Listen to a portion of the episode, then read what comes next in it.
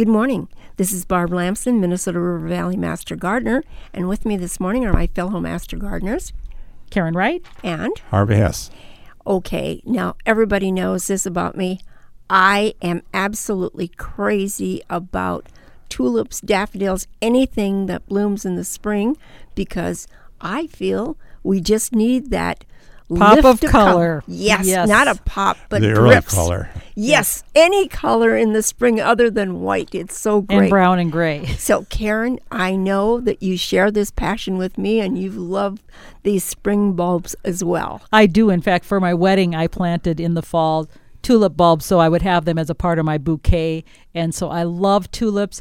Uh, a lot of people will go on my yard in the spring and they will just comment because I've got over hundreds of bulbs, whether they're daffodils, tulips, hyacinths, crocus, etc. And a lot of say, "Oh, where? How can I get that plant?" And they think that I've planted them in the spring, but it's the fall. Now is the time. Mid-September through October is the time you plant these bulbs to get the spring color. So if you wait till spring, like a lot of people do, think they they can plant them in the spring, then you're too late. Well, they say you can plant tulips up until freezing.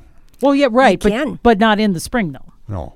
That's true. So, Harvey, do you plant any of these spring bulbs? I know you're big on dahlias and cannas. Well, we've had uh, some there for years, but I've never planted any of the last mm, six, seven years. But we still have some coming up. Yes. Do you find, though, that you have more daffodils? Daffodils seem to, to be longer lasting They than some of the tulips. yes. Yeah, so you have them coming yeah, up. we, more- we got on the east side of the house. The, it's a shade garden there, and and the daffodils come up every year. And wow. Uh, but And I know- should divide them though too. Yes, it, that's important. And you you know when you have to divide your daffodils when you start getting a lot of foliage and you don't get a lot of blooms. Right. That means they're they're all compacted in there.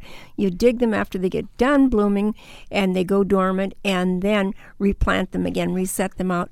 But if you're going to put in any type of a bulb that's going to be there year after year, you want to be sure and improve your soil first.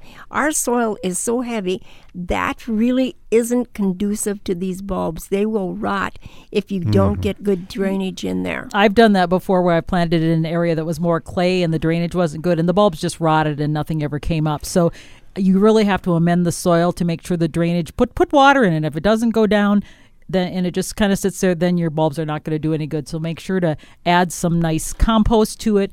And also when you plant them, I always add some bone meal that helps feed the bulbs so they're better and Yep. stronger in the spring. Yep, that's what you want. You want good root, root development. The other thing is, as soon as you plant them, be sure that you water them because they do develop a root system from that bulb and they have to get established. And as soon as you do that, the sooner you do it, the better that will be for the bulb. Well, they have to have moisture all winter too, otherwise they shrink up too.